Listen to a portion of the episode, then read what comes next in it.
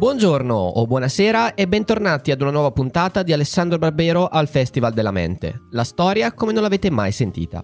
Oggi il menù prevede una gustosissima conferenza sulla battaglia di Adrianopoli, che viene convenzionalmente indicata come l'inizio delle invasioni barbariche. Ma lungi le invasioni barbariche dall'essere un evento facilmente definibile e circoscritto, vedremo nei prossimi 90 minuti il contesto, i prodromi e le conseguenze di questa battaglia. Sullo stesso tema vi segnalo il podcast della trasmissione di Radio 2 alle 8 della sera, in cui il professor Barbero tratta della battaglia di Adrianopoli in circa 6 interessantissime ore di trasmissione. Fortemente consigliato, vi lascio il link nelle note dell'episodio. Ringrazio Endorfine Festival Lugano che mi ha gentilmente accordato il permesso di pubblicare questa conferenza. Nelle note dell'episodio potete trovare il link al video originale e al sito del festival. Senza indugiare ulteriormente, da Endorfine Festival Lugano 2019 il professor Alessandro Barbero ne La battaglia di Adrianopoli. Buon ascolto. Buongiorno a tutti. Scusate l'emozione, un momento eh, per me, per il comitato importante questo. Siamo partiti un anno fa con l'organizzazione di questo festival e vedere la sala piena di gente interessata a questo, a questo evento ci, ci, emoziona e ci rende eh, colmi di, di ringraziamenti. Credo che il professor Barbero non abbia bisogno di, di presentazioni, eh, professore di storia medievale all'Università del Piemonte Orientale, lo conoscete per le sue eh, presentazioni, per le sue relazioni, gli innumerevoli video YouTube delle sue conferenze, le sue partecipazioni televisive, i suoi libri, le sue divulgazioni, quindi credo che non abbia bisogno di, di ulteriori presentazioni. Scusate ancora l'emozione, senza eh, perdere ulteriore tempo lascio la parola al professor Barbero per la sua relazione su Adrianopoli. Grazie mille.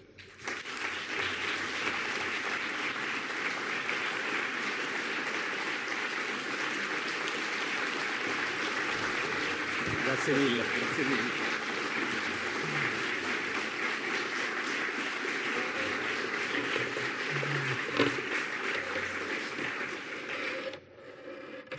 Grazie a tutti. Allora, eh, l'argomento di cui abbiamo deciso che, che avrei parlato oggi è una battaglia, ma come dire, sulle dinamiche strettamente militari della battaglia ci fermeremo soltanto a un certo punto e limitatamente, perché non è dal punto di vista della storia militare che questa battaglia è importante. È importante invece la battaglia di Adrianopoli perché simbolicamente ormai gli storici hanno l'abitudine di considerarla il punto d'inizio delle invasioni barbariche e quindi del crollo dell'impero romano d'Occidente. La battaglia di Adrianopoli è stata combattuta il 9 agosto 378. Le invasioni barbariche non sono un avvenimento che investe una generazione o due o tre generazioni, sono una vicenda che si sviluppa sull'arco di due secoli. Quindi capite bene che scegliere un singolo giorno come giorno di inizio di una vicenda che poi ha avuto una tale complessità e una tale durata è un po' una convenzione. E però io spero oggi di riuscire a farvi vedere che questo è uno di quei casi in cui la convenzione effettivamente ha senso, perché i postumi di questa battaglia hanno cambiato drasticamente il modo in cui l'impero romano assorbiva i barbari. Assorbiva, diciamo pure, anche se è una parola anacronistica perché loro non la usavano, assorbiva immigrati. Allora, siamo nell'impero romano alla fine del IV secolo, un'epoca che in passato si aveva un po' tendenza a considerare già di decadenza. Sapete che nel caso della crisi dell'impero romano, da sempre gli storici si sono divisi fra quelli che dicevano che l'impero romano è andato in declino per conto suo, che l'impero romano da molto tempo era in crisi. È la visione che dà già il Gibbon, il grande storico del Settecento, nel suo libro intitolato non a caso Declino e caduta dell'impero romano, dove il discorso è certo, questo impero arrivano a un certo punto i barbari, gli danno il colpo di grazia, però era un impero già in declino da tanto tempo, per ragioni economiche e per ragioni culturali. Gibbon, come molti illuministi del Settecento, tendeva a pensare che anche il fatto di essersi convertito al cristianesimo non avesse particolarmente reso agguerrito l'impero romano, anzi. E dall'altra ci sono gli storici che hanno sempre invece detto non è vero per niente. L'impero romano non è crollato su se stesso per declino interno. L'impero romano è stato assassinato. Questa è una formula divulgata negli anni 40 da un famoso storico francese, il Piganiol, eh, il quale poi anni dopo ha raccontato che questa idea dell'impero romano assassinato dai barbari, dagli invasori germani, gli era venuta in mente girando per Parigi occupata dalla Gestapo eh, durante la seconda guerra mondiale perché il nostro lavoro, e lo vedrete anche voi oggi nella mia presentazione, il nostro lavoro di storici è sempre influenzato anche dalle preoccupazioni della nostra epoca e del nostro presente. E questo vale anche per un tema come le invasioni barbariche. Le invasioni barbariche per gli storici dell'inizio del Novecento, che vivevano in un'epoca di nazionalismo feroce, di razzismo accettato da tutti in cui era normale parlare di popoli giovani, popoli vecchi, popoli destinati a trionfare e razze inferiori invece destinate al declino. Ecco, per gli storici, per i miei colleghi di 100 o 150 anni fa, il tema delle invasioni barbariche è chiaro perché era interessante. Un meraviglioso esempio della lotta fra la razza latina e la razza, e la razza germanica. Oggi che alla razza latina e a quella germanica e al loro destino manifesto ci crediamo di meno, invece il tema delle invasioni barbariche ci sembra un meraviglioso esempio di come una società ricca, organizzata, strutturata può gestire il fenomeno dell'immigrazione da parte di popoli che vivendo al di fuori di questa prosperità desiderano entrarci. Ecco. Allora, in questo senso, questa premessa serve a che cosa? A dirvi che oggi in linea di massima nessuno pensa più che in effetti nel IV secolo l'impero fosse talmente in crisi da essere comunque destinato a andare in rovina. Fra l'altro, la prova è che la caduta dell'impero romano, ma credo di non dirvi niente di nuovo, si chiama più correttamente la caduta dell'impero romano d'Occidente, mentre l'impero romano d'Oriente che noi poi a un certo punto chiamiamo l'impero bizantino, ma loro non si sono mai sognati di chiamare se stessi bizantini, eh? ce lo siamo inventati noi. Loro chiamavano se stessi i romani, anche se lo dicevano in greco, essendo orientali. Ecco, l'impero bizantino è durato la bagatella di altri mille anni, eh, il che vuol dire che non era probabilmente un impero in dissoluzione per crisi interna, no? Ecco.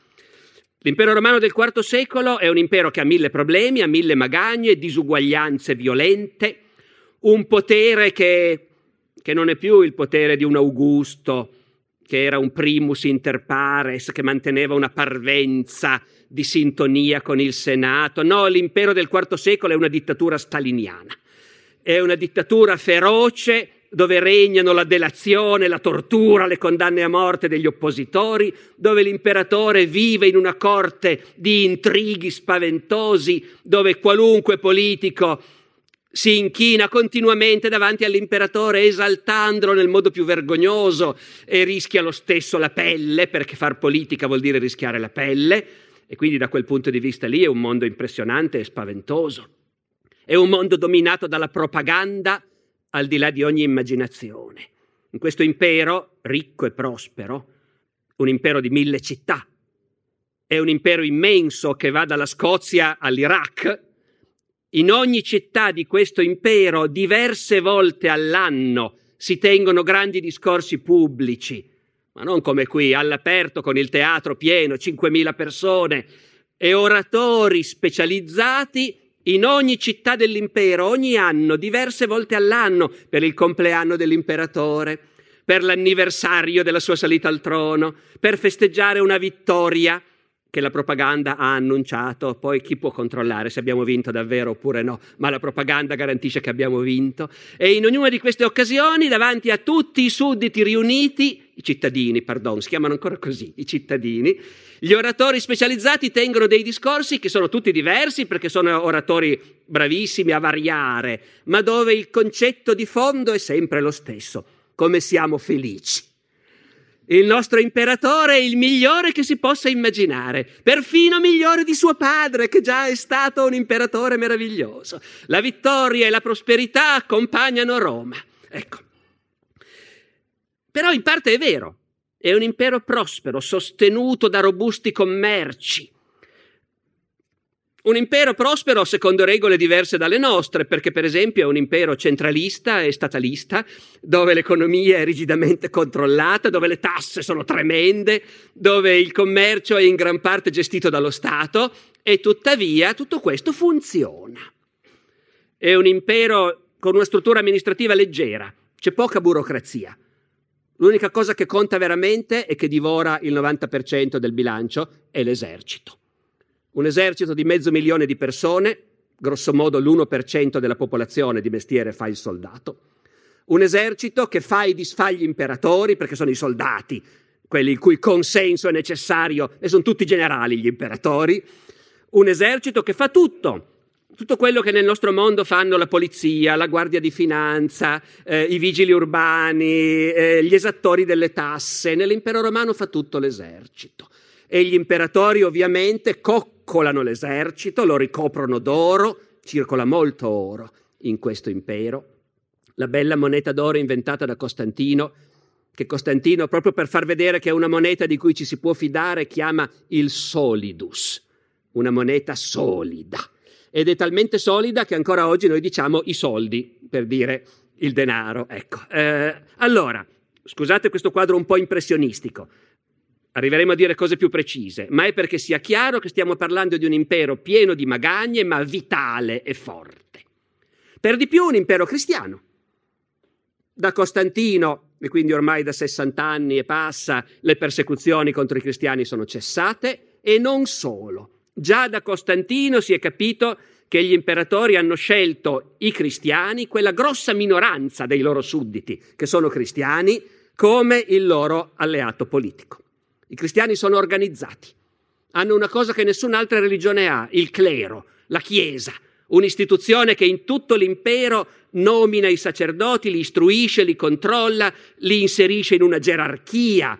In ogni città c'è un vescovo, che controlla tutto il clero, tutta la vita cristiana, distribuisce elemosine, gestisce fondi. Questa rete è qualcosa che gli imperatori molto presto decidono che è meglio avere dalla propria parte. Ci sono delle magagne anche qui. Essere cristiani non è così facile, perché ci sono diversi modi di essere cristiani. Sui principali dogmi non c'è accordo. Su questioni che poi la Chiesa Cattolica risolverà definitivamente, e che oggi, come dire, i credenti recitano a memoria in chiesa senza neanche più pensare, credo in molti casi, a quello che stanno dicendo, generato, non creato, della stessa sostanza del Padre, ecco. Eh, e all'epoca invece si discute ferocemente. Ci sono quelli che, crea- che dicono che Gesù è stato creato, non generato. Eh, e quindi non è proprio figlio di Dio, è un po' meno, è una creatura. Dice è della stessa sostanza del Padre. No, secondo me non è della stessa sostanza del Padre. Il Padre è Dio. Il Cristo è un uomo, meraviglioso, ma un uomo. All'epoca su queste questioni i cristiani sono divisi, spaccati e da Costantino in poi gli imperatori, ancora nel 378 di cui vi parlerò fra poco, gli imperatori stanno non con i cattolici, generato e non creato, ma con gli altri, si chiamano gli ariani quelli che sostengono che Gesù è inferiore al Padre. E cattolici e ariani si odiano, si bastonano in piazza eh, e i vescovi cattolici, se non stanno ben zitti e non tengono un profilo basso, rischiano che l'imperatore ariano li sbatta in galera o li mandi in esilio. Ci sono ancora le persecuzioni nell'impero. Se le attirano i cattolici troppo zelanti che non sono capaci di star zitti. Quindi anche dal punto di vista religioso non è un impero unito, per niente ma è un impero ormai a maggioranza cristiana. Allora, in questo impero Due anni prima della battaglia, ecco, la vicenda della battaglia di Adrianopoli si combatte in un giorno preciso, 9 agosto 378, ma la storia che vi racconto comincia due anni prima.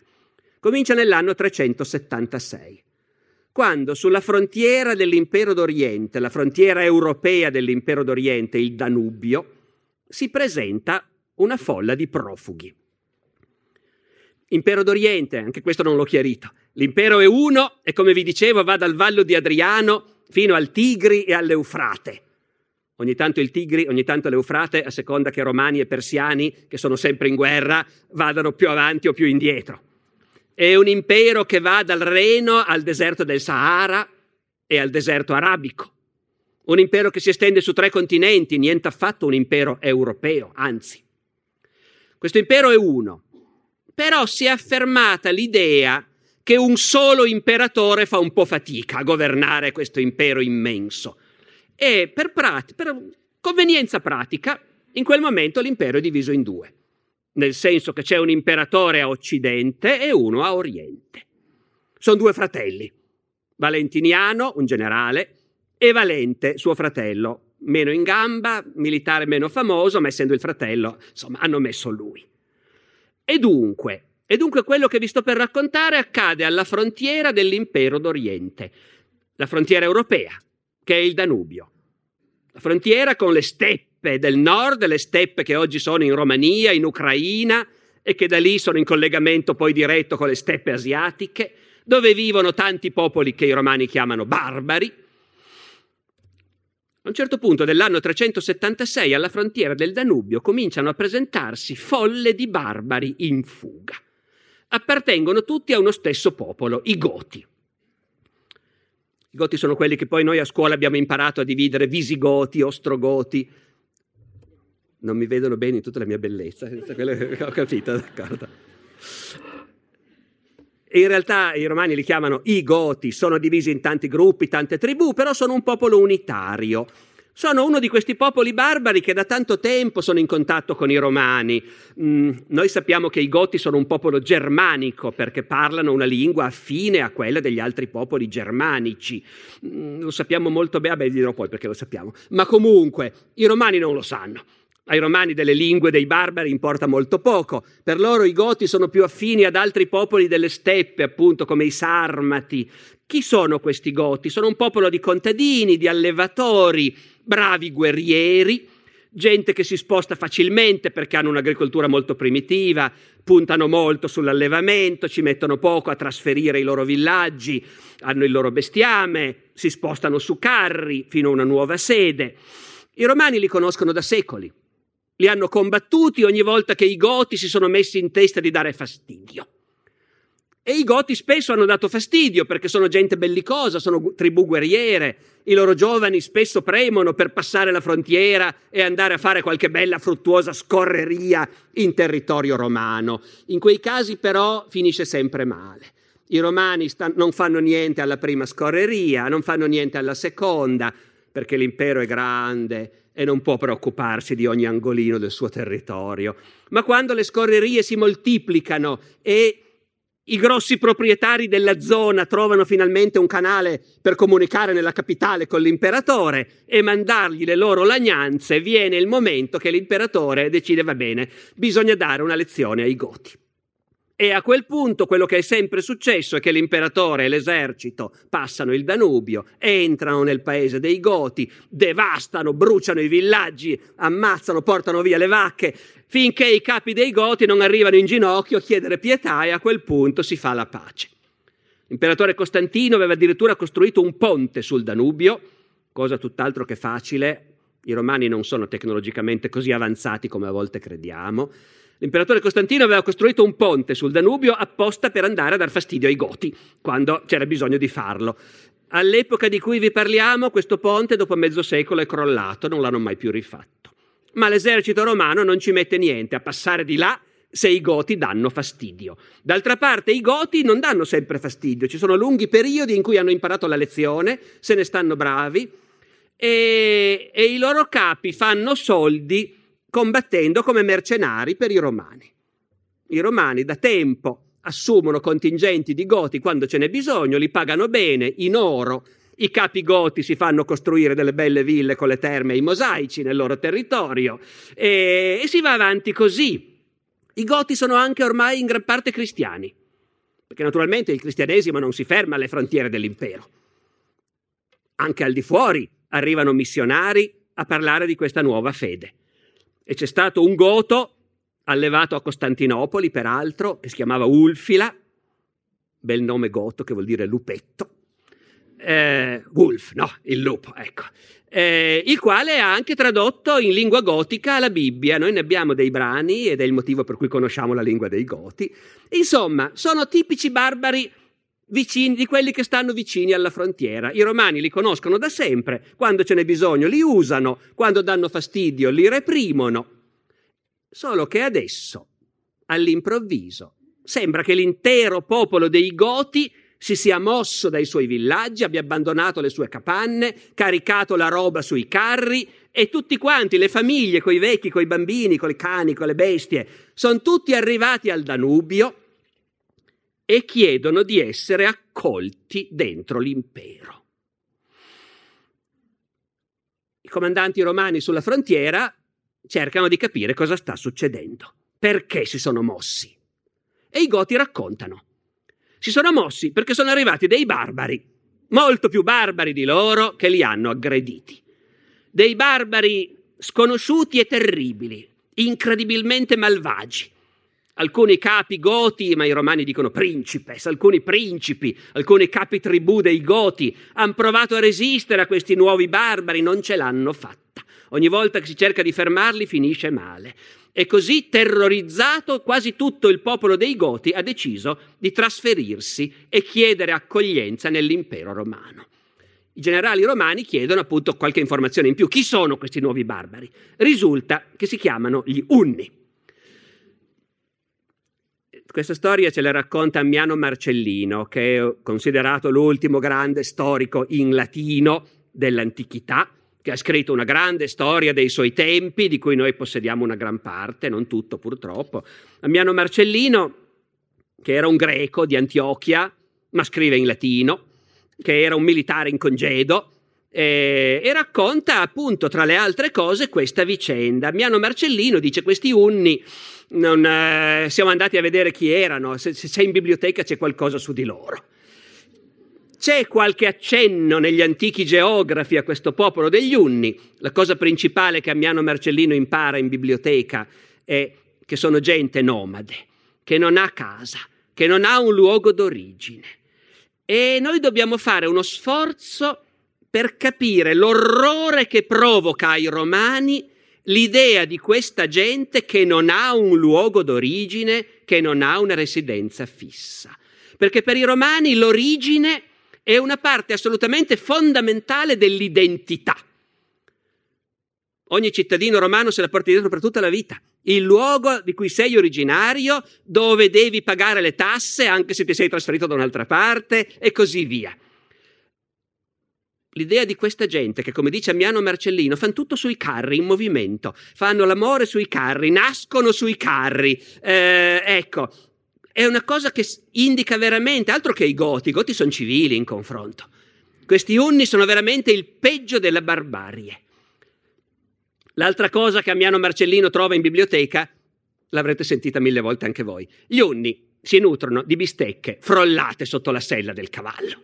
E cioè piazzano la carne cruda sotto la sella e poi durante il viaggio il sudore del cavallo la cuoce questo punto i romani dicono ai Goti, va bene, abbiamo capito, effettivamente eh, avete dei buoni motivi per esservi messi in movimento. Ma noi dobbiamo fermarci però sulla cosa fondamentale, cioè che i Goti sono arrivati alla frontiera dell'impero romano chiedendo, come se niente fosse, di essere accolti dentro l'impero. E questa è la cosa che, diciamo, rispetto alle idee un po' invecchiate che spesso abbiamo su come funzionava l'impero romano, ci dovrebbe almeno sorprendere. Perché diciamo un'immagine abbastanza ricorrente è quella di questo impero romano rinserrato nei suoi confini, il limes, che mi dicono dei colleghi, a volte adesso qualche studente all'esame chiama il Limes, eh, ma comunque eh, il Limes, cioè questa frontiera che insomma una vecchia immagine ci rappresenta come una serie di fortificazioni ininterrotte, no? muraglioni, torrette, ecco, in realtà il Limes, gli archeologi da tempo ci hanno detto non era proprio così, eh? e non era concepito come una barriera, anche perché i romani volevano controllare chi entrava ma volevano poter uscire loro quando volevano e andare a scorrazzare in quello che loro chiamavano il barbaricum. Ecco, giuridicamente la frontiera dell'impero romano non è una frontiera, perché l'impero romano non riconosce nessun'altra entità statale all'esterno. C'è un po' di ambiguità con i persiani, che sono un grosso impero e non si può far finta di niente, ma con i barbari l'impero romano non riconosce frontiere. L'imperatore è il padrone del mondo e va a casa dei barbari a fare quello che vuole quando vuole. Provvisoriamente, momentaneamente, non abbiamo interesse a andare oltre questa zona e quindi non abbiamo mandato delle missioni più in là, ma lo facciamo quando vogliamo. E però al tempo stesso facciamo entrare chi vogliamo. Ecco, il punto cruciale è questo. I Goti, che arrivano alla frontiera romana nel 376, possono chiedere tranquillamente di essere ammessi nell'impero, perché questa è una cosa che si fa regolarmente. Questa è la parte di una lezione sulla battaglia di Adrianopoli che può, volendo, essere strumentalizzata da sinistra, e cioè su come un grande impero per secoli può assorbire immigrati con enorme successo e facendo dell'immigrazione uno dei suoi punti di forza. Non sto scherzando, eh? il fatto della strumentalizzazione era uno scherzo perché allo stesso modo le invasioni barbariche possono essere evidentemente strumentalizzate da destra per sottolineare i rischi dell'immigrazione. Teniamoci alla prima parte. È almeno dall'epoca di Marco Aurelio e quindi da un paio di secoli che nella storia dell'impero romano noi regolarmente incontriamo momenti in cui intere tribù o interi popoli, decine di migliaia di persone, negoziano la propria ammissione con le autorità romane e le autorità romane non hanno, in molti casi, nessun problema e nessuna remora a fare entrare gente. Perché l'impero romano è uno strano mondo, dove la vita umana vale molto poco. Prima del cristianesimo non valeva niente e si ammazzava la gente ai giochi del circo per il divertimento della folla.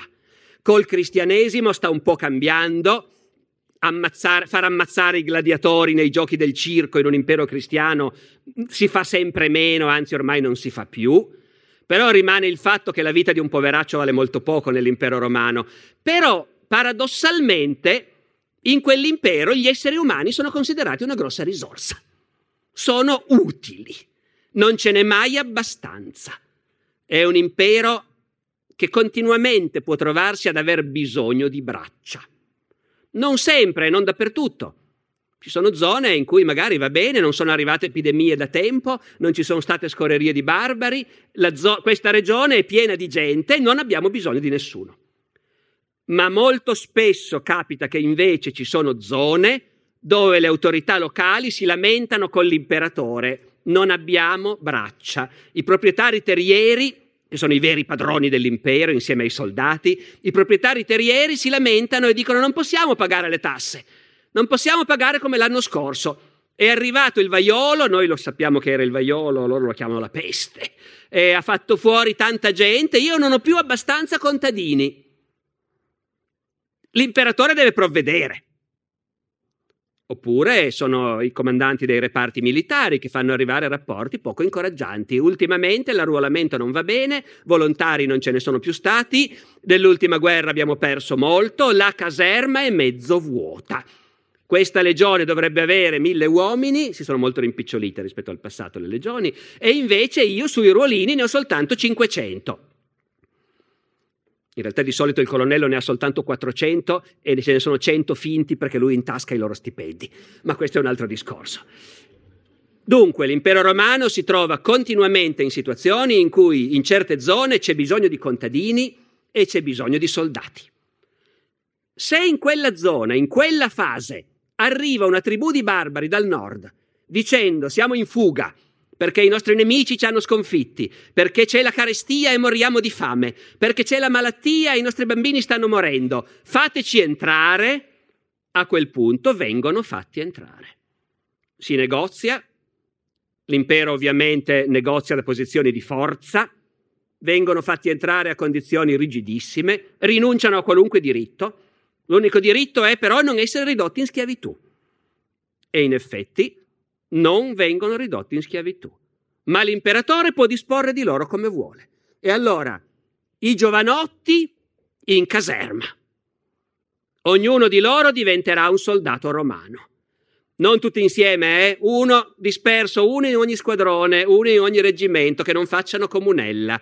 Gli insegneremo il latino, pensate che meraviglia imparare a parlare latino in caserma, gli insegneremo il latino, gli insegneremo l'obbedienza, la disciplina, tutte cose che i barbari per natura, dicono i romani, non conoscono perché sono come bestie, ma noi gliele insegneremo e a forza di insegnamento, di marce, di esercizi e di bastonate diventeranno dei soldati romani. E tutti gli altri a lavorare. Tutti i latifondisti che si sono lamentati di non avere abbastanza contadini vengano a prenderseli. Ovviamente tutti costoro verranno installati a lavorare con le loro famiglie sulle terre dei ricchi romani, ma non verranno ridotti in schiavitù. Viene inventata una nuova condizione, che è quella del colono, che è una cosa meravigliosa. Il colono è un contadino che lavora sotto padrone, è un uomo libero, cosa che comporta enormi vantaggi. Deve fare il servizio militare, deve pagare le tasse, essendo un uomo libero, ma per legge non può abbandonare il latifondo. Senza il permesso del padrone non se ne può andare né lui né i suoi discendenti. La grande maggioranza degli immigrati accolti nell'impero romano in questi secoli diventano coloni sui latifondi dei potenti, il che però implica anche, ben inteso, la cittadinanza tutta questa marea di gente, alla prima generazione sono ancora riconoscibili, è chiaro, e non vengono trattati alla pari, però i figli o i nipoti che hanno imparato, che parlano latino come tutti gli altri e che si comportano in modo normale, vengono trattati come cittadini. Che poi essere cittadini nell'impero, ormai voglio dire essere sudditi soprattutto, è un altro discorso, ma c'è l'integrazione. Ancora più rapida per quelli che vanno nell'esercito, perché chi ha servito nell'esercito per vent'anni, quando viene congedato, è automaticamente cittadino romano, riceve una piccola donazione, si può comprare casa, un po' di terre, mette su famiglia, tranne quelli che invece hanno deciso di restare, sono diventati ufficiali e hanno fatto carriera nell'esercito. L'esercito romano del IV secolo è un melting pot dove è pieno di generali di cui tutti sanno che il papà era un immigrato franco, eh, alamanno, eh, sarmata, eh, ma il figlio ha fatto carriera nell'esercito ed è diventato generale. Si è calcolato che circa metà degli ufficiali superiori conosciuti da noi dell'esercito romano del IV-V secolo siano barbari o figli di barbari, immigrati che hanno fatto carriera. Questa barbarizzazione dell'esercito una volta faceva un po' schifo agli storici, che ovviamente dicevano, beh, poi è chiaro che l'impero è andato a carte 48, con un esercito pieno di barbari. Oggi nessuno ragiona più così. Sarà anche perché per anni abbiamo visto al telegiornale generali americani in Iraq eh, o in Afghanistan eh, e abbiamo scoperto che i generali americani possono essere giapponesi, filippini, messicani, eh, di qualunque parte del mondo e tuttavia sono generali americani e nessuno li mette in... e l'esercito degli Stati Uniti non sembra in declino per il fatto che è pieno di immigrati, ecco. E, e così doveva essere l'esercito dell'impero romano, pieno di immigrati assimilati o in via di assimilazione. E dunque, e dunque il primo punto cruciale su cui chiarirci le idee è questo. Nell'impero romano è normale che intere folle di barbari vengano accolte e distribuite dalle autorità a lavorare o a fare il servizio militare e in prospettiva col tempo si integrano. La politica nel IV secolo insiste molto sull'efficacia di queste misure. Ben inteso, ve l'ho detto, la politica dell'impero romano è la politica di una dittatura assoluta dove bisogna a tutti i costi elogiare gli imperatori qualunque cosa facciano, altrimenti si rischia grosso. Però è impressionante vedere la compattezza con cui i politici e intellettuali dell'impero romano insistono su questo punto. Noi non siamo un paese all'interno del mondo, noi siamo il mondo. Roma è il mondo, l'imperatore romano è il padre di tutti i popoli e lo dimostra per il fatto che oltre a provvedere al benessere dei bravi sudditi romani, si preoccupa anche degli altri popoli. E quando muoiono di fame li accoglie, quando fanno i cattivi li punisce, ben inteso. Ma anche qui c'è tutta una retorica all'epoca, per cui l'imperatore migliore è quello che quando ha sconfitto dei barbari ribelli o insubordinati, razziatori, non li ammazza tutti come si faceva una volta e non li riduce neanche in schiavitù, ma li perdona e li accoglie. Questa, ripetono i politicanti da Roma a Costantinopoli per tutto il IV secolo, questa è la grandezza e la forza di Roma.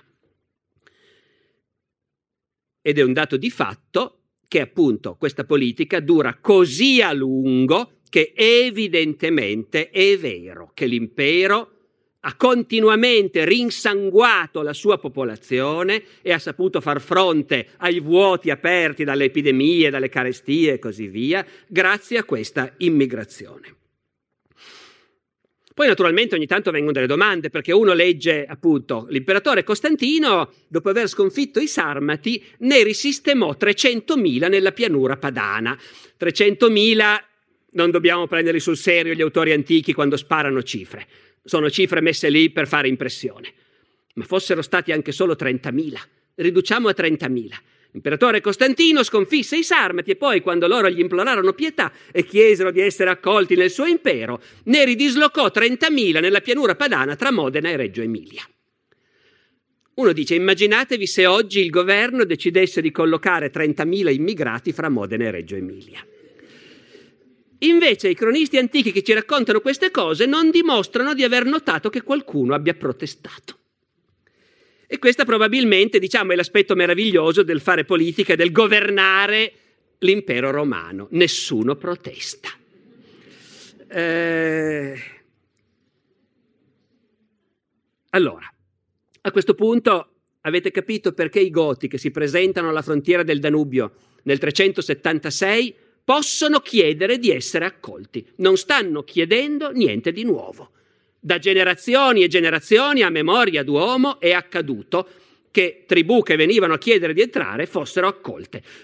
Ben inteso, ogni volta c'è un negoziato e ogni volta si vede. Se la tribù che arriva, per sua sfortuna, arriva in una zona dove non c'è bisogno di gente, i romani dicono no. E guai se uno prova a entrare clandestinamente. Ma appunto, c'è spesso, lungo tutte le frontiere, c'è spesso bisogno di gente. L'unico problema è che questi goti sono davvero tanti. Nessuno sa quanti sono, neanche noi, però diciamo un popolo di quelle dimensioni composto da molti gruppi, molte tribù, poi scopriremo che non si erano mossi tutti, ma insomma vogliamo dire che saranno stati 50.000 persone? Saranno state 50.000 persone. L'ordine di grandezza può essere quello. Tutti insieme i generali che comandano sulla frontiera del Danubio non si prendono la responsabilità di far entrare loro così tanta gente. Bisogna consultare l'imperatore. L'imperatore d'Oriente è appunto Valente, il fratello di Valentiniano. Bisogna consultare l'imperatore Valente, il quale in quel momento si trova a 2000 km di distanza. È grande l'impero, anche se hai soltanto l'impero d'Oriente da gestire, hai un impero che va appunto dal Danubio alla frontiera con la Persia. E Valente in quel momento si trova precisamente alla frontiera con la Persia, al di là dei monti del Tauro, al di là di quella che oggi è la Turchia meridionale, alla frontiera con la Persia, con l'Iran, per capirci, che si prepara a fare la guerra all'Iran che è una vecchia fissazione degli imperi occidentali, come vedete, e che agli imperatori romani non ha mai portato bene, e tuttavia ostinatamente gli imperatori romani fra le loro priorità hanno questo, di contenere l'Iran. Valente dunque a 2000 km di distanza dalla frontiera del Danubio, gli mandano la notizia che sono arrivati questi goti e che chiedono di poter entrare. L'imperatore deve decidere. Il messaggero si fa i 2000 chilometri a cavallo, arriva alla frontiera ad oriente dove Valente ha concentrato il meglio del suo esercito e a questo punto si riunisce il concistoro, cioè il Consiglio dei Ministri, parola poi è stata ereditata dalla Chiesa di Roma, erede dell'impero romano da molti punti di vista, oggi il concistoro è l'assemblea dei cardinali intorno al Papa, allora era il Consiglio dei Ministri dell'imperatore. Ammiano Marcellino, il militare in congedo e cronista storico dell'epoca di cui vi parlavo prima, ci racconta cosa è successo nel concistoro di Valente. Come sempre, ovviamente, dobbiamo stare attenti, lui ce lo racconta, ma non era lì. Non è che ci possiamo mettere la mano sul fuoco. Ma questo è quello che risultava o sembrava verosimile a Damiano Marcellino. E a Damiano Marcellino sembra verosimile. Oh, che carina, grazie. Ne approfitterò. Grazie mille.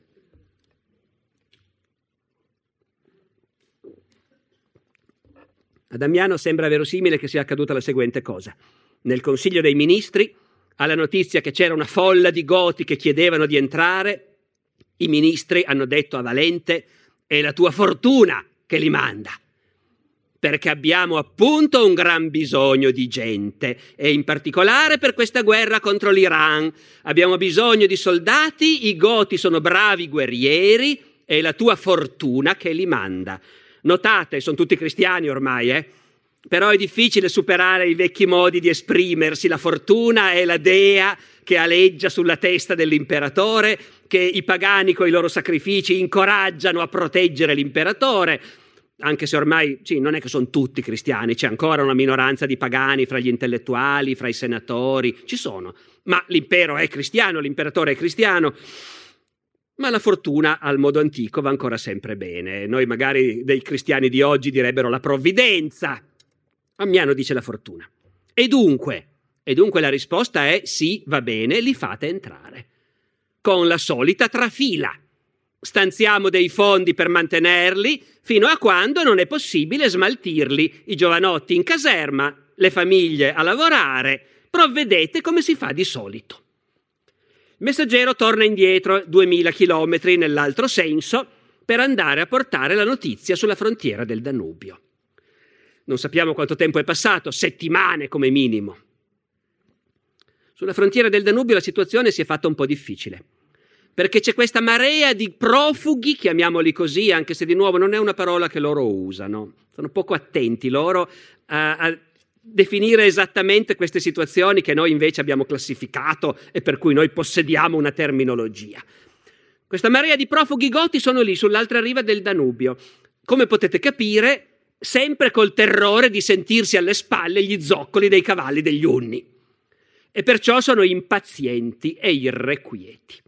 Sono talmente irrequieti che qualche gruppo di giovani ha deciso di provare a passare clandestinamente ma finché non c'è la risposta dell'imperatore, le pattuglie romane chiudono la frontiera e non lasciano entrare nessuno. C'è stato qualche scontro, qualche gruppo di clandestini intercettato, c'è scappato il morto.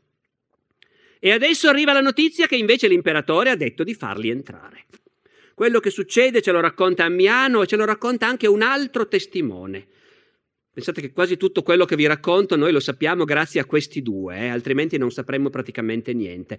Quest'altro testimone è un altro storico dell'epoca, si chiama Eunapio, è anche lui un greco come Ammiano, diversamente da Ammiano scrive in greco, Eunapio, diversamente da Ammiano di cui possediamo una parte consistente dell'opera, di Eunapio abbiamo soltanto dei frammenti, poche pagine. Ma alcuni di questi frammenti raccontano proprio l'accoglienza dei Goti. Tenete presente che sia Ammiano sia Eunapio scrivono a cose finite, quando è già tutto andato a finire molto male. E questo ovviamente influenza il loro modo di raccontare. Dopodiché i fatti sono impressionanti. Cosa succede? Beh, intanto Eunapio che ha eh, sono tutti e due pagani, fra l'altro, sia Ammiano sia Eunapio. Molti intellettuali, come vi dicevo, sono ancora pagani in un impero cristiano.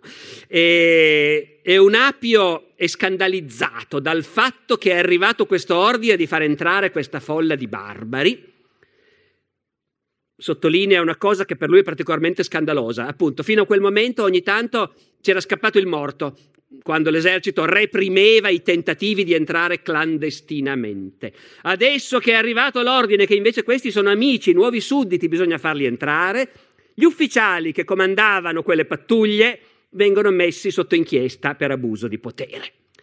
E questa è la prima cosa di cui Eunapio è scandalizzato. Poi Eunapio è scandalizzato anche di un'altra cosa.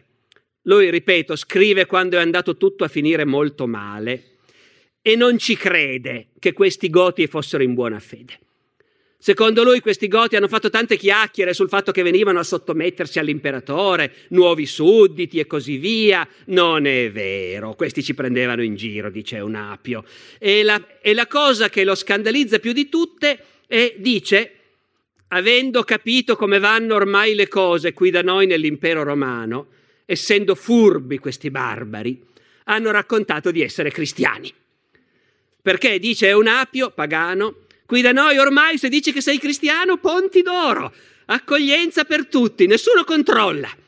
Hanno travestito alcuni dei loro con dei vecchi mantelli grigi pieni di buchi, dice Eunapio, sono quelli che i cristiani chiamano i monaci. Eh, ecco, eh, e subito ecco, in realtà dice Eunapio, questi avevano i loro idoli, si erano portati dietro i loro vecchi dei, i loro sacerdoti, sacerdotesse. Non sappiamo se sia vero. È probabile di no e in ogni caso i goti erano certamente in gran parte cristiani e di goti pagani in futuro non si sentirà mai più parlare. Tuttavia Eunapio ci crede invece che questo fatto di essere cristiani è tutta una buffonata per ingannare noi romani che siamo diventati degli ingenui da quando comandano i cristiani. Dunque bisogna farli entrare. Il famoso ponte costruito dal vecchio Costantino è crollato da tanto tempo. Che si fa? Barche e zattere.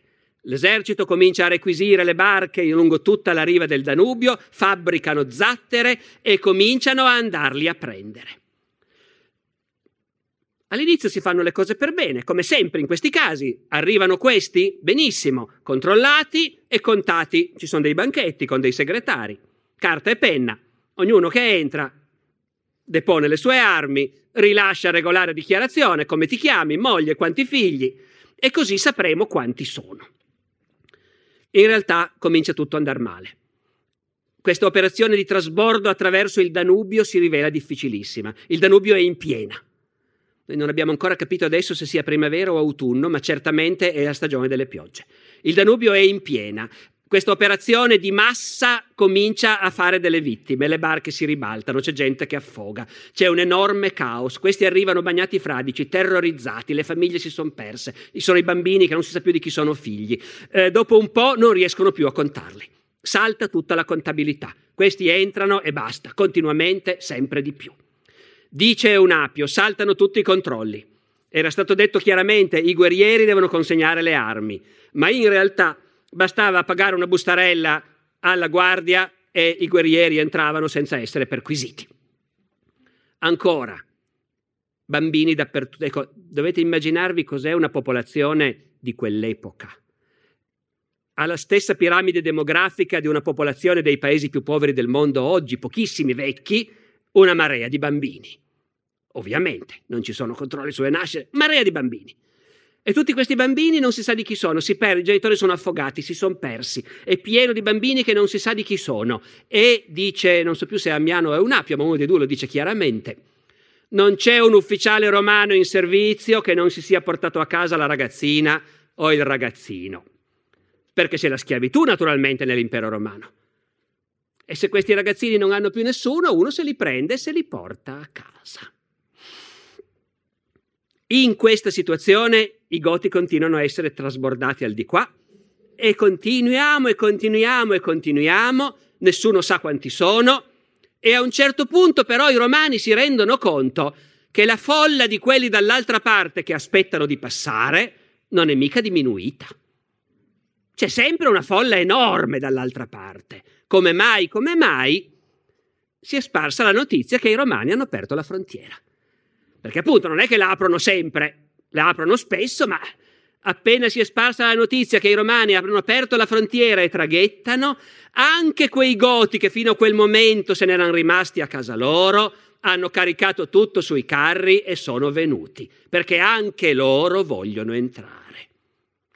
Capite? È la stessa cosa che se si spargesse la notizia in Messico che Trump ha aperto il muro e che chi vuole entra.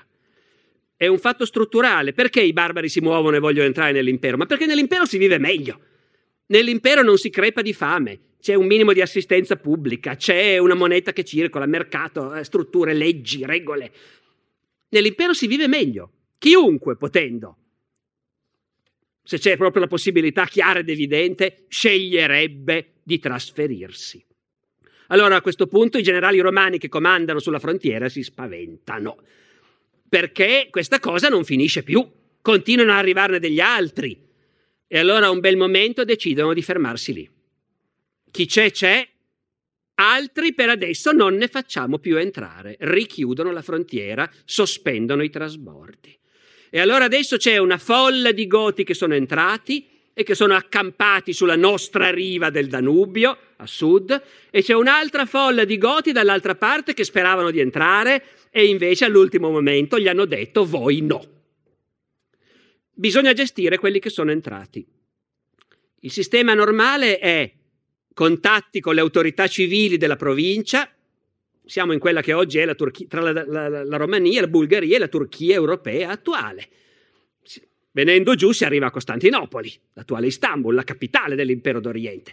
In tutto questo territorio bisogna contattare le autorità locali e capire dov'è che c'è bisogno di gente. Ci vuole tempo. Per il momento i goti vengono tenuti lì, accampati alla belle meglio e nutriti con razioni dell'esercito, per le quali l'imperatore ha stanziato i fondi, ovviamente. Vorrei insistere sul fatto che queste sono operazioni pianificate al di là del fatto che possono poi scappare di mano, però non è che si procede a casaccio, si è deciso di fare una certa cosa. Ci sono i fondi per mantenere questa gente e l'esercito effettivamente distribuisce razioni ai profughi. Ma, siccome ai profughi goti nessuno gliel'ha detto che le razioni sono già pagate, i generali gliele fanno pagare. Questi si sono portati dietro gli oggetti preziosi, gli, gioielli delle donne, le monete d'oro risparmiate in una vita facendo i mercenari per l'impero romano, che paghino dunque. Perciò i goti vengono mantenuti con razioni dell'esercito che sono costretti a pagare. I fondi se li intascano i generali.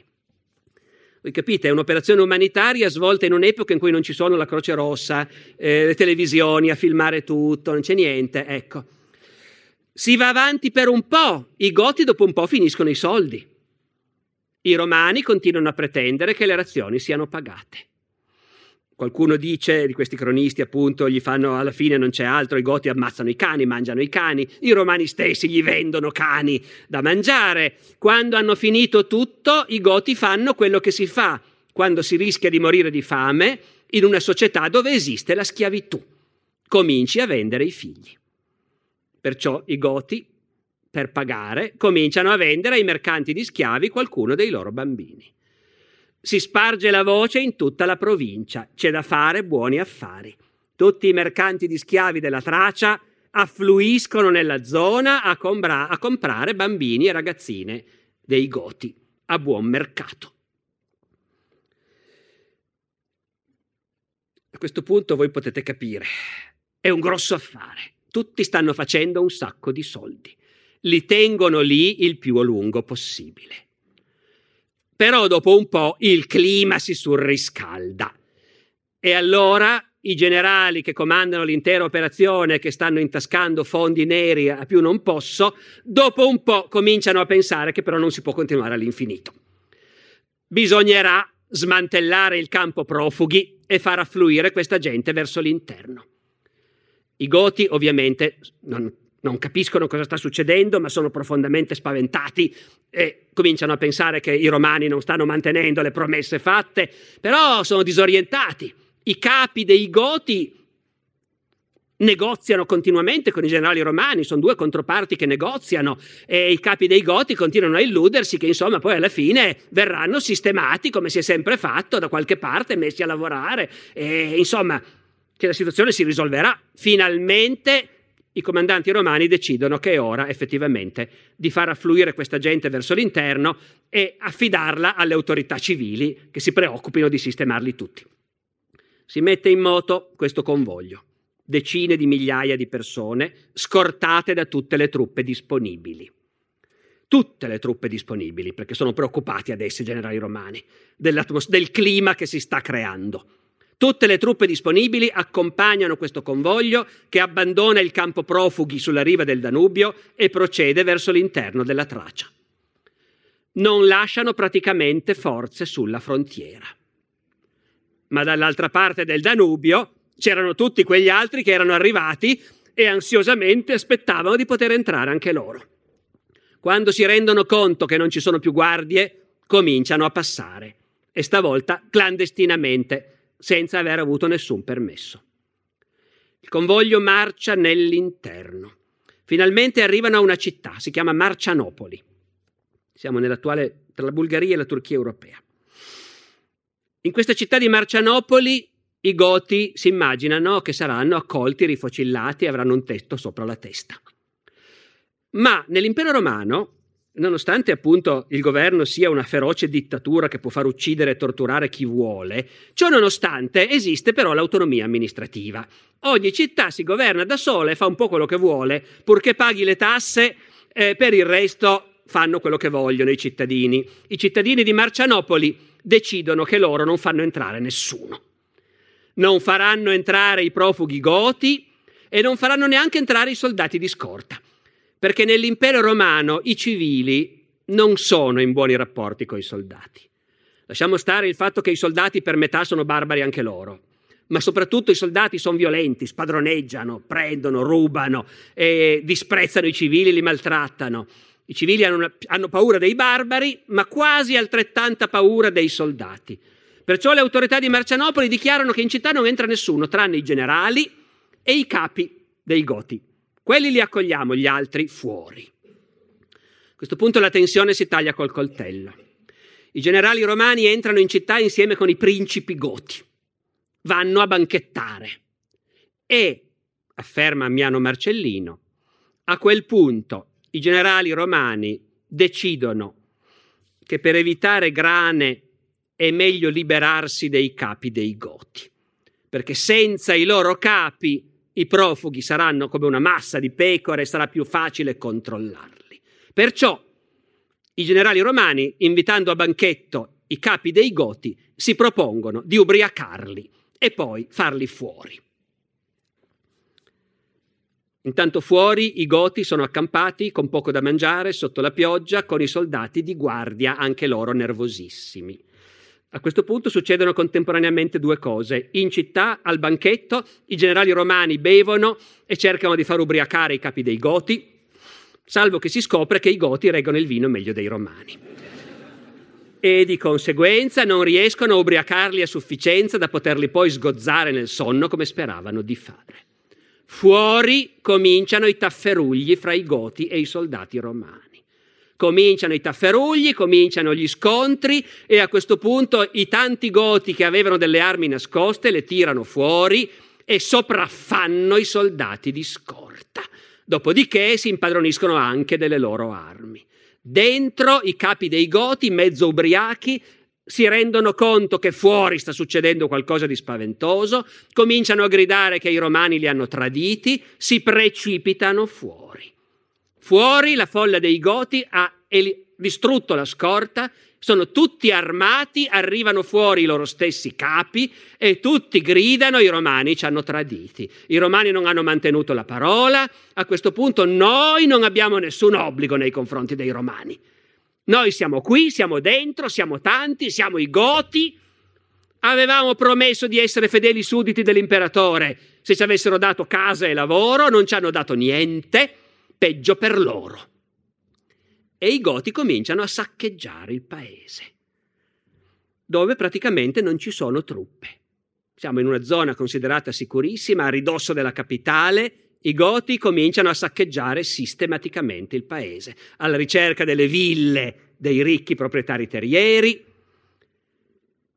e comincia a spargersi il panico nella regione, ma non soltanto il panico.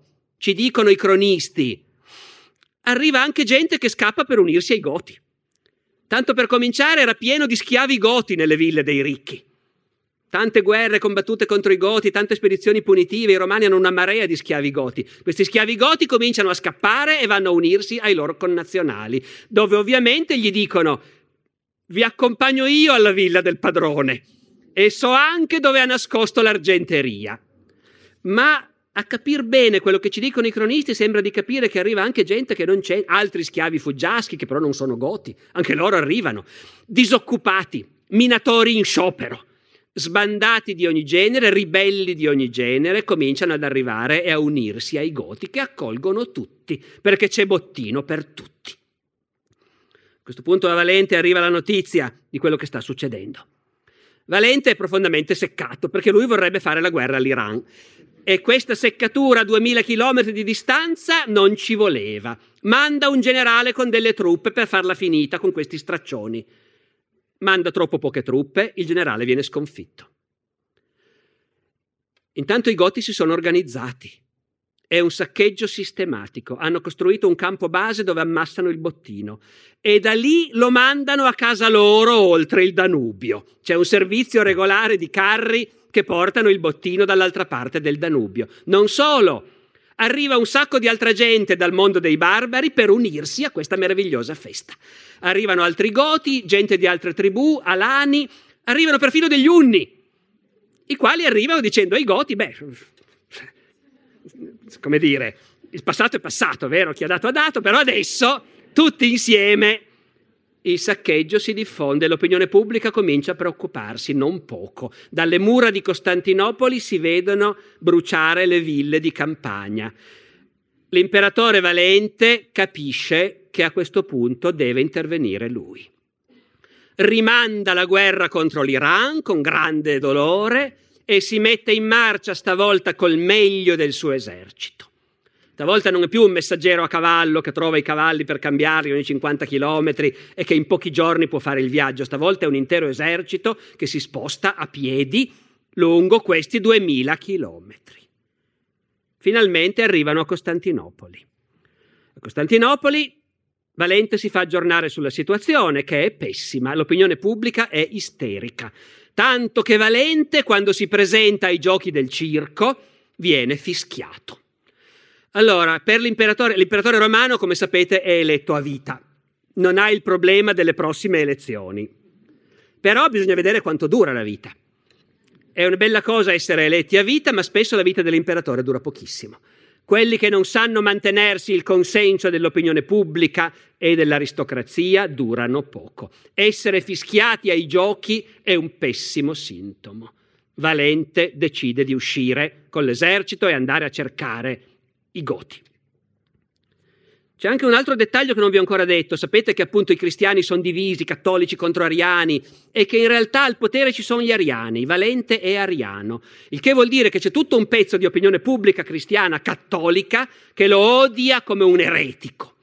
Valente non è un politico molto conciliante, ha mandato in galera più di un vescovo cattolico, si è attirato una pessima fama. C'è un monaco cattolico che ha predicato in pubblico contro Valente, perciò la polizia l'ha preso e sbattuto in galera. Questo monaco continua anche in galera a inveire contro Valente e a dire però che ha una profezia da fargli e gli vuole parlare. Valente, prima di partire per la guerra contro i Goti, va a trovare il monaco in prigione e il monaco gli dice che lui, Valente, deve stare bene attento. Deve smettere la sua politica di persecuzioni contro i cattolici. Valente gli dice, ah sì, eh? Continua a dire queste cose. Quando torno faremo i conti.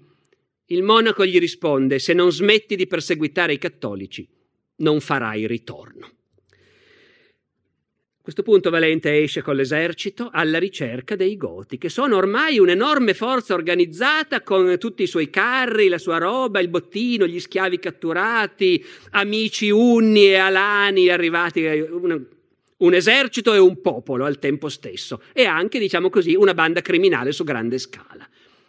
Valente va a cercarli e finalmente li intercetta. Siamo fuori da quella che loro chiamano Adrianopoli, che oggi è Edirne, nella Turchia europea. L'esercito romano composto per più di metà da barbari, molti dei loro goti, ma soldati romani a tutti gli effetti. Si trova di fronte l'esercito e il popolo dei goti, anche loro, non tutti goti, anche loro armati allo stesso modo. A vederli non ci sarebbe nessuna differenza. Eh? I goti sono armati con armi romane e sono identici da quel punto di vista. Non è che dovete immaginare da una parte i legionari di Giulio Cesare e dall'altra i barbari con gli elmi cornuti e vestiti di pelli. Sono tutti uguali, con gli stessi scudi rotondi, gli stessi elmetti, le stesse lance. I Goti, vedendo arrivare l'imperatore alla testa del suo esercito, si fermano, mettono i loro carri in circolo. Avete presente i pionieri nell'West? Ecco, però su grande scala e si schierano tutti fuori i guerrieri, con dentro il circolo dei carri le donne che li appoggiano, li sostengono, i guerrieri tutti schierati fuori. E poi succede una cosa che a noi sembra surreale, ma che invece è perfettamente logica. I Goti mandano una delegazione dall'imperatore Valente per dirgli cerchiamo di metterci d'accordo. Sono successe tante cose. È colpa vostra, avete cominciato voi romani che non avete mantenuto la parola. Noi eravamo arrivati disposti a essere fedeli sudditi. Ci avete promesso casa e lavoro. Adesso è successo quello che è successo, ma se credete noi siamo ancora d'accordo. La delegazione comprende naturalmente anche un prete cristiano, perché sono, cristi- sono cristiani ariani, tra l'altro, i Goti, quindi della stessa setta di Valente. Cominciano a discutere. Mentre stanno discutendo fra i goti schierati davanti alla barricata dei loro carri, migliaia di guerrieri con dietro le loro donne, e dall'altra parte migliaia, non sappiamo quanti, eh, eserciti dell'epoca non sono enormi, mettete 10.000 romani e 10.000 goti, dall'altra parte i romani schierati, qualcuno comincia, come si usa, a insultare gli avversari, a dirgli fatevi sotto se avete coraggio, figli di, ecco. E, e gli altri rispondono, poi parte qualche sasso, poi parte qualche freccia, finalmente cominciano a picchiarsi e ad ammazzarsi, senza che nessuno l'abbia voluto, senza che nessuno l'abbia comandato. E la battaglia divampa lungo tutto il fronte. E i romani, che sono meglio addestrati e meglio organizzati, vanno sotto e cominciano a spingere e cominciano a spingere e i goti rinculano finché possono, ma arrivati alla barriera dei loro carri non possono più arretrare, dietro ci sono le loro donne che pregano e urlano e i goti tengono duro, ma i romani stanno per schiacciarli contro i loro stessi carri. Solo che quella mattina una parte dell'esercito dei Goti, la cavalleria, tutti quelli a cavallo, quelli veloci, cavalleria, Goti, unni anche moltissimi, se n'era andata dal campo alla ricerca di foraggio e di bottino. I Goti sono soltanto fanteria, i Romani hanno anche loro soprattutto fanteria, e all'improvviso compare la cavalleria dei Goti e degli Unni che si era allontanata e che dopo qualche ora torna al campo e scopre che c'è la battaglia in corso. E la cavalleria dei Goti e degli Unni investe i Romani alle spalle e li stritola contro la barricata dei Goti e la battaglia di Adrianopoli si conclude con la distruzione dell'esercito romano d'Oriente. L'esercito da campagna, intendo dire. Forse meritate, scusate, c'è bisogno di una precisazione. L'esercito romano sono 500.000 uomini ma sono tutti dispersi in un'infinità di posti di frontiera, di caserme, con funzioni di polizia e così via. L'esercito di campagna, quello con cui puoi dare una battaglia, quello composto dai reparti di gente seria, ben addestrata, non rammolliti dal servizio di guardia di finanza. Ecco, le truppe vere sono poche. Vi ho detto, forse 10.000? Saranno stati 20.000, non di più vengono sterminati. L'impero romano d'Oriente non ha più un esercito. Dell'imperatore Valente non si saprà più niente, nessuno sa che fine abbia fatto. I Goti sono vincitori della battaglia di Adrianopoli e scoprono che in tutto l'impero d'Oriente non c'è più un esercito in grado di fermarli e non c'è più un imperatore.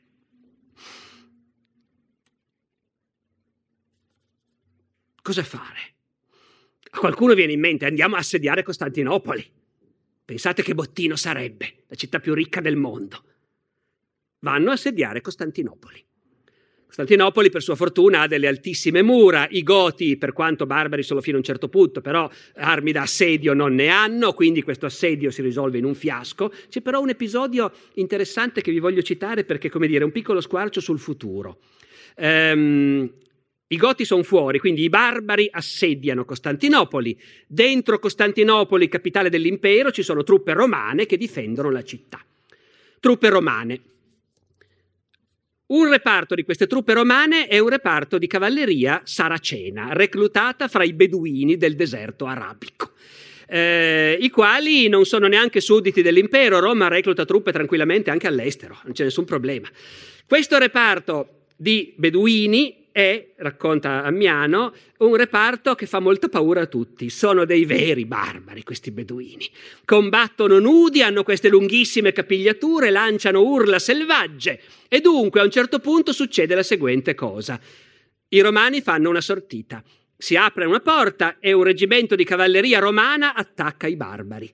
Peccato che i romani sono appunto dei barbari ancora più barbari dei goti. I goti, vedendosi caricare da questi selvaggi assetati di sangue, si fanno prendere dal panico. Il primo beduino che abbatte un goto gli taglia la gola e poi comincia a bere il suo sangue.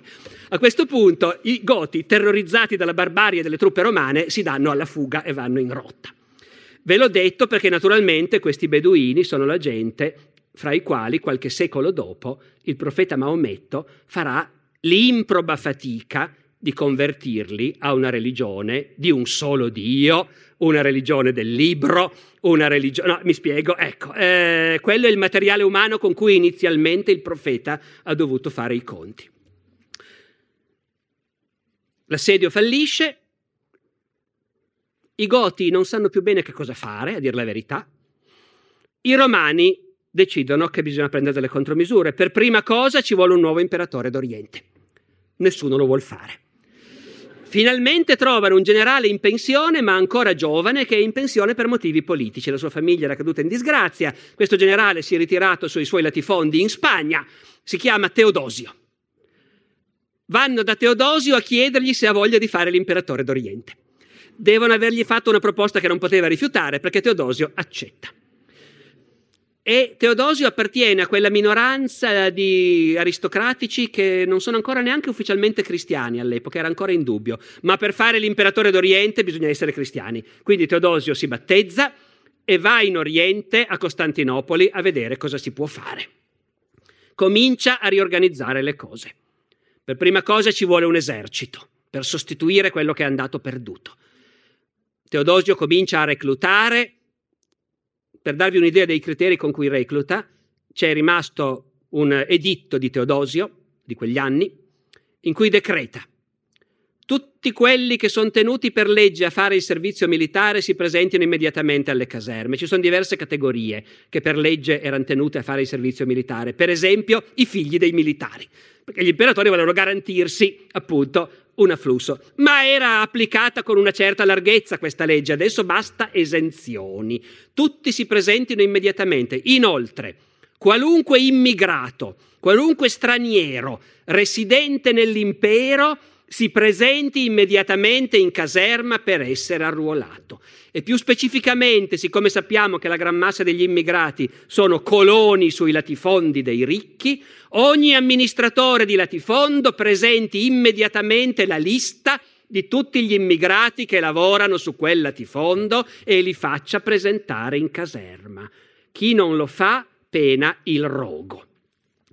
Con questo criterio Teodosio rimette in piedi un esercito. Altra misura dell'imperatore Teodosio, anno 380, mentre sta cercando intanto di capire come regolare i conti con i Goti. L'editto di Tessalonica. L'editto di Tessalonica sono poche righe che dicono sappiate che tutti i sudditi dell'impero romano devono seguire l'unica vera religione cristiana così come la insegna il Papa Damaso a Roma e il Papa, non mi ricordo più come si chiamava, ad Alessandria, all'epoca anche l'arcivescovo di Alessandria era chiamato Papa, e in quella forma lì. Quella è l'unica forma ammessa. Chiunque non segua la vera religione in quella forma sappia di non essere un vero cristiano, ma uno stolto eretico, che la sua non è in nessun modo una vera chiesa. E chiunque continui a seguire queste idee sbagliate sappia che deve aspettarsi di essere punito non soltanto nell'altra vita, ma anche in questa. In buona sostanza, Teodosio decreta che l'impero non si può più permettere queste divisioni religiose. Non si può più andare avanti con i cristiani divisi. Teodosio decide che hanno ragione i cattolici e che d'ora in poi è obbligatorio essere cattolici. È una svolta storica decisiva, è la prima volta che un sovrano in Occidente dice ai suoi sudditi di quale religione devono essere. Saprete che questa è la prima volta, ma non l'ultima, è perché fino alla Rivoluzione francese e da noi al Risorgimento, qualunque Stato europeo darà per scontato che è lo Stato che dice ai sudditi qual è la vera religione che devono seguire e chi non la segue non può vivere fra noi oppure vive discriminato. Ecco. Quindi la svolta del 380 è veramente una svolta che apre una storia di 1500 anni di Europa in cui per 1500 anni tutti i nostri antenati sono vissuti in un mondo in cui era il re che ti diceva di che religione dovevi essere. Dopodiché Teodosio fa quello che può scende in campo. I goti sono tanti, sono tanti gruppi divisi, ogni tanto riesce a beccarne un gruppetto un po' più piccolo, li ammazzi tutti. Con questi non c'è più problema. Ma non si può far così con tutti, sono troppi, ci sono dei gruppi troppo grandi. Andiamo a finire naturalmente, scusate la lunghezza. Teodosio a questo punto comincia a negoziare e con alcuni capi dei Goti negozia e concede che potranno vivere nel nostro impero, cosa che loro desiderano e loro, i Goti, si impegnano a vivere pacificamente, però d'ora in poi basta con i saccheggi, certo. Ma in cambio i Goti hanno un'idea precisa di quello che vogliono. Basta con quello che si faceva in passato, che noi rinunciavamo a tutti i diritti e voi decidevate chi va a lavorare qui, chi va a lavorare là, chi deve fare il soldato, noi vogliamo poter vivere dentro l'impero romano, servire fedelmente l'imperatore, siamo bravi guerrieri, combatteremo per lui ogni volta che l'imperatore ce lo chiede, ma noi vogliamo ricevere case, terre, stipendi e pensioni, essere mantenuti e poter vivere tutti insieme continuando a essere i Goti. Non ci interessa la vostra cittadinanza. Continueremo a essere i Goti, a vivere secondo le nostre regole, a obbedire ai nostri capi. E su questa base Teodosio per la prima volta accetta di stringere qualche accordo. In realtà è una storia complicata, sembrerebbe che i romani sperassero invece che gli accordi fossero ancora alla vecchia maniera e invece go, go, si capisce subito che i goti la intendono in quest'altro modo. Eh, fatto sta che a partire da questo momento i goti costituiscono un corpo all'interno dell'impero che succhia risorse perché vengono pagati profumatamente, che continua a essere una risorsa dal punto di vista militare, perché gli eserciti degli imperatori sempre di più si basano sull'uso di questi mercenari goti, visto che costano così tanto. Comunque, almeno usiamoli. I capi dei goti si abitueranno a vivere in uno strano mondo, dove loro, quando parlano in gotico con i loro, si presentano come il re, il Kunings del loro popolo ma quando parlano con i romani accettano volentieri di essere nominati magister militum, di avere titoli e gradi di generale, di consigliere del Consiglio dei Ministri, di console certe volte, ecco. Passano due generazioni così. Uno di questi che fanno carriera tra i Goti subito dopo Adrianopoli, che probabilmente era un ragazzino all'epoca, o forse è nato addirittura dopo, e uno che i Goti considerano un grande capo, un re, e che i romani invece nominano a un certo punto comandante dell'esercito romano nei Balcani, magister militum per Illyricum. Si chiama Flavio Alarico. Con i suoi probabilmente il Flavio non serve Alarix, ma quando discute con i romani lui è Flavio Alarico, nobile romano, cavaliere romano e generale romano, carico di medaglie, pensioni e titoli romane. E quell'Alarico di cui sapete tutti che a un certo punto, a forza di litigare col governo perché il governo non lo paga abbastanza, finirà per dire guardate che se non mi pagate di più, io i miei goti non li posso più tenere. Finirà che saccheggiamo Roma, eh? e, e, siccome il governo lì in quel momento non avrà abbastanza soldi per pagarlo, Alarico nel 410 saccheggerà Roma. Barbari che hanno fatto irruzione da chissà dove? No, un popolo che dal 378 vive dentro l'impero romano, continuamente negoziando il proprio status, con i capi che vivono a cavallo fra queste due culture, questi due mondi. Questi sono i Goti che nel 410 saccheggiano Roma. Ecco, come vedete la storia delle invasioni barbariche è un po' più complicata di quello che noi potremmo immaginare quando ci immaginiamo semplicemente i barbari vestiti di pelle che sfondano il limes e bruciano le città con le loro fiaccole, è molto più complicato di così, però ecco, spero se non altro di aver giustificato l'idea che in effetti la battaglia di Adrianopoli del 9 agosto 378 è un po' il punto d'inizio di questa lunga e complicata storia. Grazie.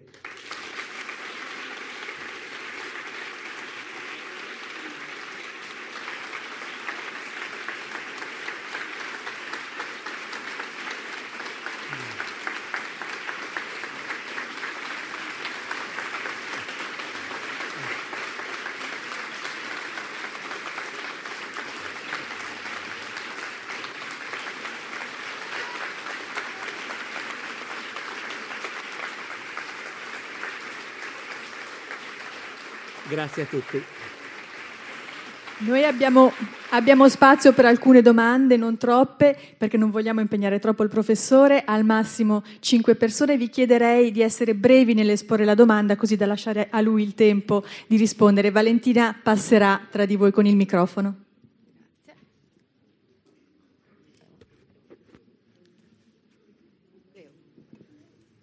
Professore, intanto grazie perché è sembrato veramente di vedere un film ascoltando le sue parole, è stato veramente un bel viaggio. Mi interessava chiederle eh, il suo parere di storico sulla questione dell'importanza o meno che abbia avuto la religione cristiana nel declino dell'impero romano. Lei parlava di questo come un elemento molto illuminista, volevo capire lei come la vede, che, se c'è stata una relazione. Certo, ma guardi, non è tanto come la vedo io quanto direi che su questo c'è un consenso. Ehm, quando uno osserva i primi imperatori romani cristiani e dopo di loro appunto i senatori che diventano cristiani, i ministri, i generali cristiani, non trova della gente che porge l'altra guancia eh, e che non osa fare certe cose perché essendo cristiano io queste cose non le devo fare, non trova cioè dei rammolliti, non è precisamente così.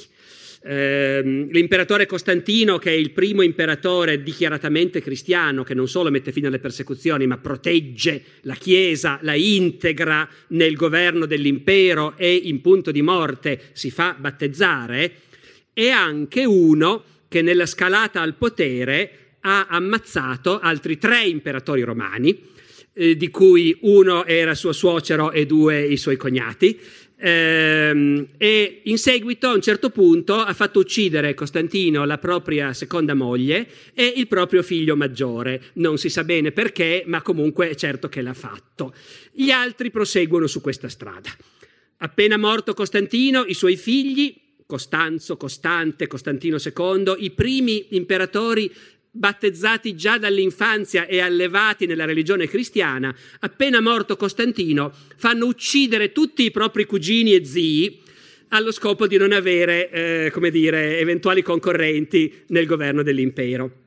Poi in realtà se ne dimenticano uno, un cuginetto giovane che era in Erasmus ad Atene e che quindi viene saltato e che è Giuliano e non per nulla sarà quello che tenterà poi di riportare in auge il paganesimo, Giuliano l'apostata.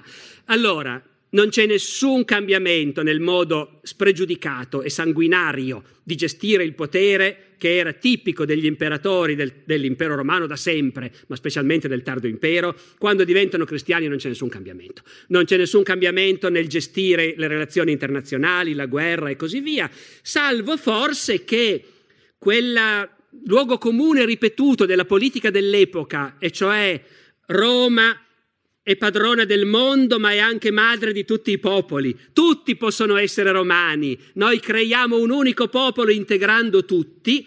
Questa cosa viene ribadita e rafforzata anche dall'opinione pubblica cristiana. Anche gli intellettuali cristiani si uniscono a questa interpretazione del ruolo di Roma, rafforzandolo ulteriormente, dicendo certo, è anche nei disegni della provvidenza che tutta l'umanità sia governata da Roma e quindi anche condotta a formare un unico popolo cristiano. Questa è forse l'unica differenza significativa a livello di azione o di retorica politica portata con sé dal cristianesimo, mentre fortissimo è il cambiamento nella capacità di controllo sociale del governo imperiale nel momento in cui il governo si ritrova un'alleata poderosa come la Chiesa. In altre parole, è un mito che essendo diventati cristiani si sono rammolliti, non si sono rammolliti per niente.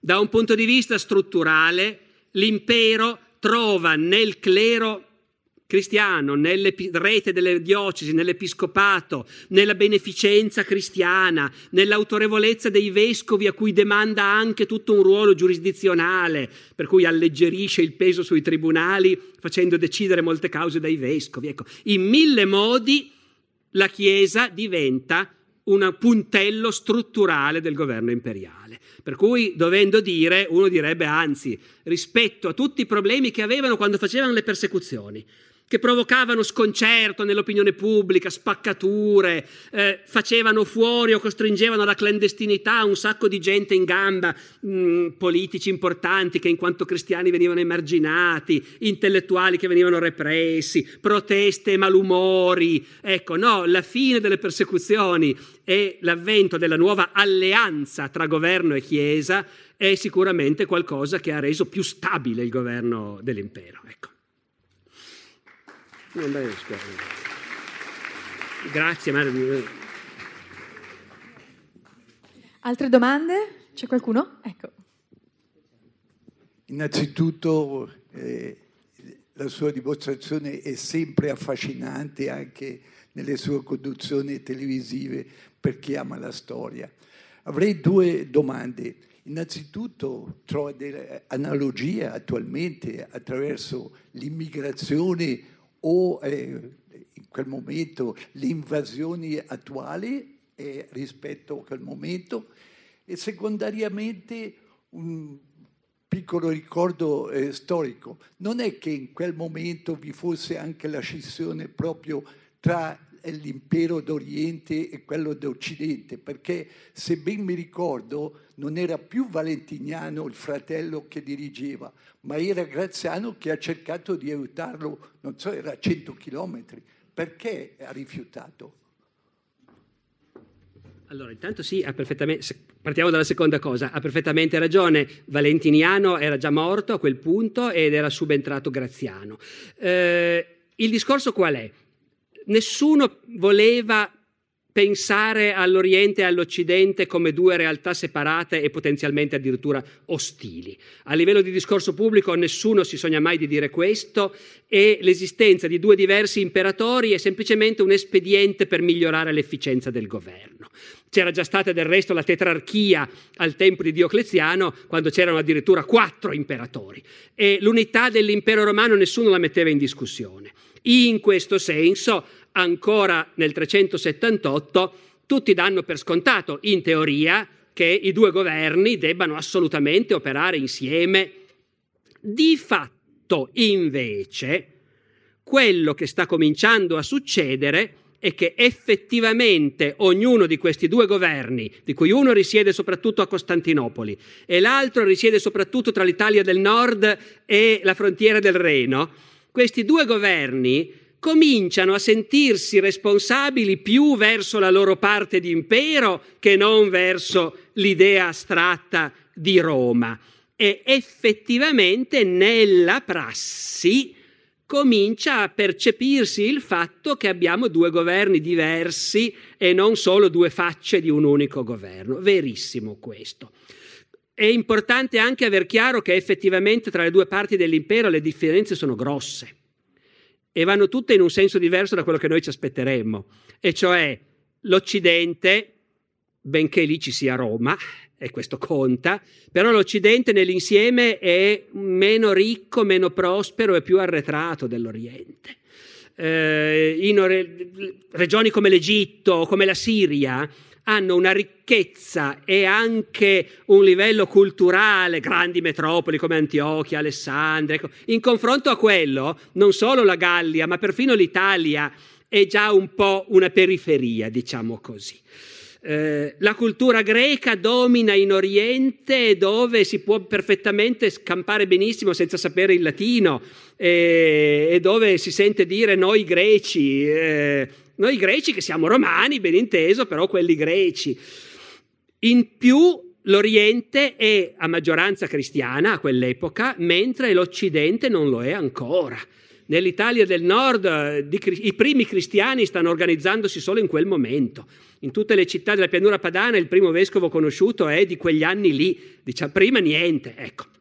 Quindi ci sono le condizioni perché effettivamente l'Oriente e l'Occidente comincino a sentirsi come due paesi romani entrambi, ma diversi, e ci sono soprattutto le condizioni perché un governo che è responsabile solo della sua metà cominci a pensare di fare gli interessi della sua metà.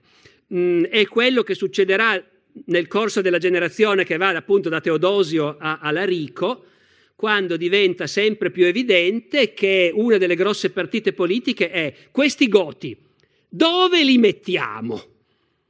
E si inaugura lì la capacità politica del governo d'Oriente di allettare i goti ad andare sempre più verso Occidente, per cui nel 410 li troviamo a fare il sacco di Roma, come vi dicevo, eh, mentre in origine loro erano venuti ad attaccare l'impero d'Oriente. Ecco. Quindi assolutamente sì, questa è una dimensione importante di quell'epoca e la divisione diventa nettissima a partire dai figli di Teodosio. Sono Arcadio e Onorio, che ai primi del V secolo rendono stabile, strutturale la separazione tra i due imperi, che ripeto, fino a poco prima era considerato soltanto un utile espediente pratico, diciamo. Quanto all'attualità, è certo, qual è il punto? Se noi immaginiamo un mondo prospero, attraversato da correnti economiche di traffici, con una moneta forte, con città, strade, mercati, sicurezza interna, un minimo di strutture di welfare e all'esterno gente che vive in società molto più povere e soprattutto molto più insicure. E, e stiamo parlando dell'impero romano del IV secolo o se stiamo parlando del mondo di oggi? Stiamo parlando di tutte e due le situazioni. Credo che la definizione che ho dato valga per entrambe le situazioni e quindi in questo senso l'analogia è evidente. Poi io ho messo le mani avanti da prima, non voglio essere frainteso, però ci tengo a dirlo questo. Uno che studia queste cose è consapevole che a seconda delle sfumature che introduci nel discorso puoi dar l'impressione di pendere a destra o a sinistra. Non solo, già tanti amici mi hanno avvertito, guarda che su tal sito c'è un brano di una tua conferenza in cui hanno messo soltanto quel momento in cui tu dici quella cosa lì e la usano per dire, ecco, la strumentalizzazione non solo è possibile, ma è già in atto. Di fatto io devo dire che l'analogia va in entrambe le direzioni, e cioè l'analogia che posso percepire io studiando quell'epoca e quelle vicende, serve a smentire due luoghi comuni, diciamo così, uno da una parte e uno dall'altra. Se qualcuno mi dice l'immigrazione è sempre un pericolo, è qualcosa di destabilizzante che danneggia, distrugge una cultura, un'identità, io sono in grado di dirgli guarda che l'impero romano è andato avanti due secoli ad assorbire con grande successo masse di immigrati e traendone forza. D'altra parte, se qualcuno mi dice L'immigrazione è sempre una risorsa, non si vede perché si debba esserne spaventati. Che problema c'è? È una cosa così bella questo incontro e questa fusione. Io però mi sento di dirgli attenzione. L'impero romano dimostra che se a un certo punto il livello di incompetenza, di corruzione, di mancanza di visione d'insieme, di mancanza di regole arriva oltre una certa soglia, l'immigrazione può avere effettivamente anche degli effetti destabilizzanti ed è comunque un problema che va affrontato con consapevolezza e non eh, con leggerezza, ecco diciamo. Quindi in questo senso l'analogia io la spingerei fin qui, oltre no, perché poi appunto, come dicevo, un imperatore romano avrebbe potuto tranquillamente sbattere 20.000 alamanni a Lugano senza che nessuno osasse scrivere un articolo di protesta sul giornale. Grazie, grazie professor Barbero, grazie mille.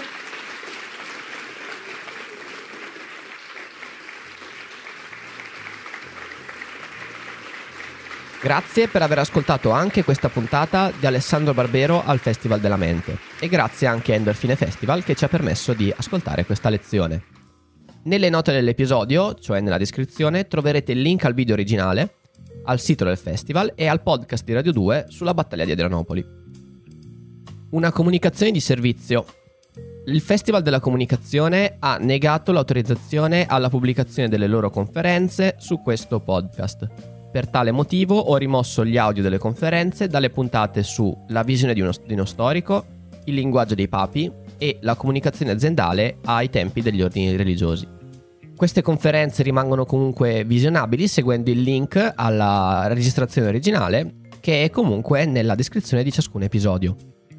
Vi annuncio anche che Intesa San Paolo, che sta organizzando in questi giorni un ciclo di tre conferenze inedite con il professor Barbero, mi ha invitato all'evento di giovedì prossimo, che è il 14 novembre a Torino, e mi fornirà gli audio delle conferenze da poter pubblicare nelle prossime settimane qui sul podcast. Se sarete giovedì al Grattacielo Intesa, ci vediamo là. Altrimenti ci sentiamo la settimana prossima con una nuova puntata di Alessandro Barbero al Festival della Mente. Ciao!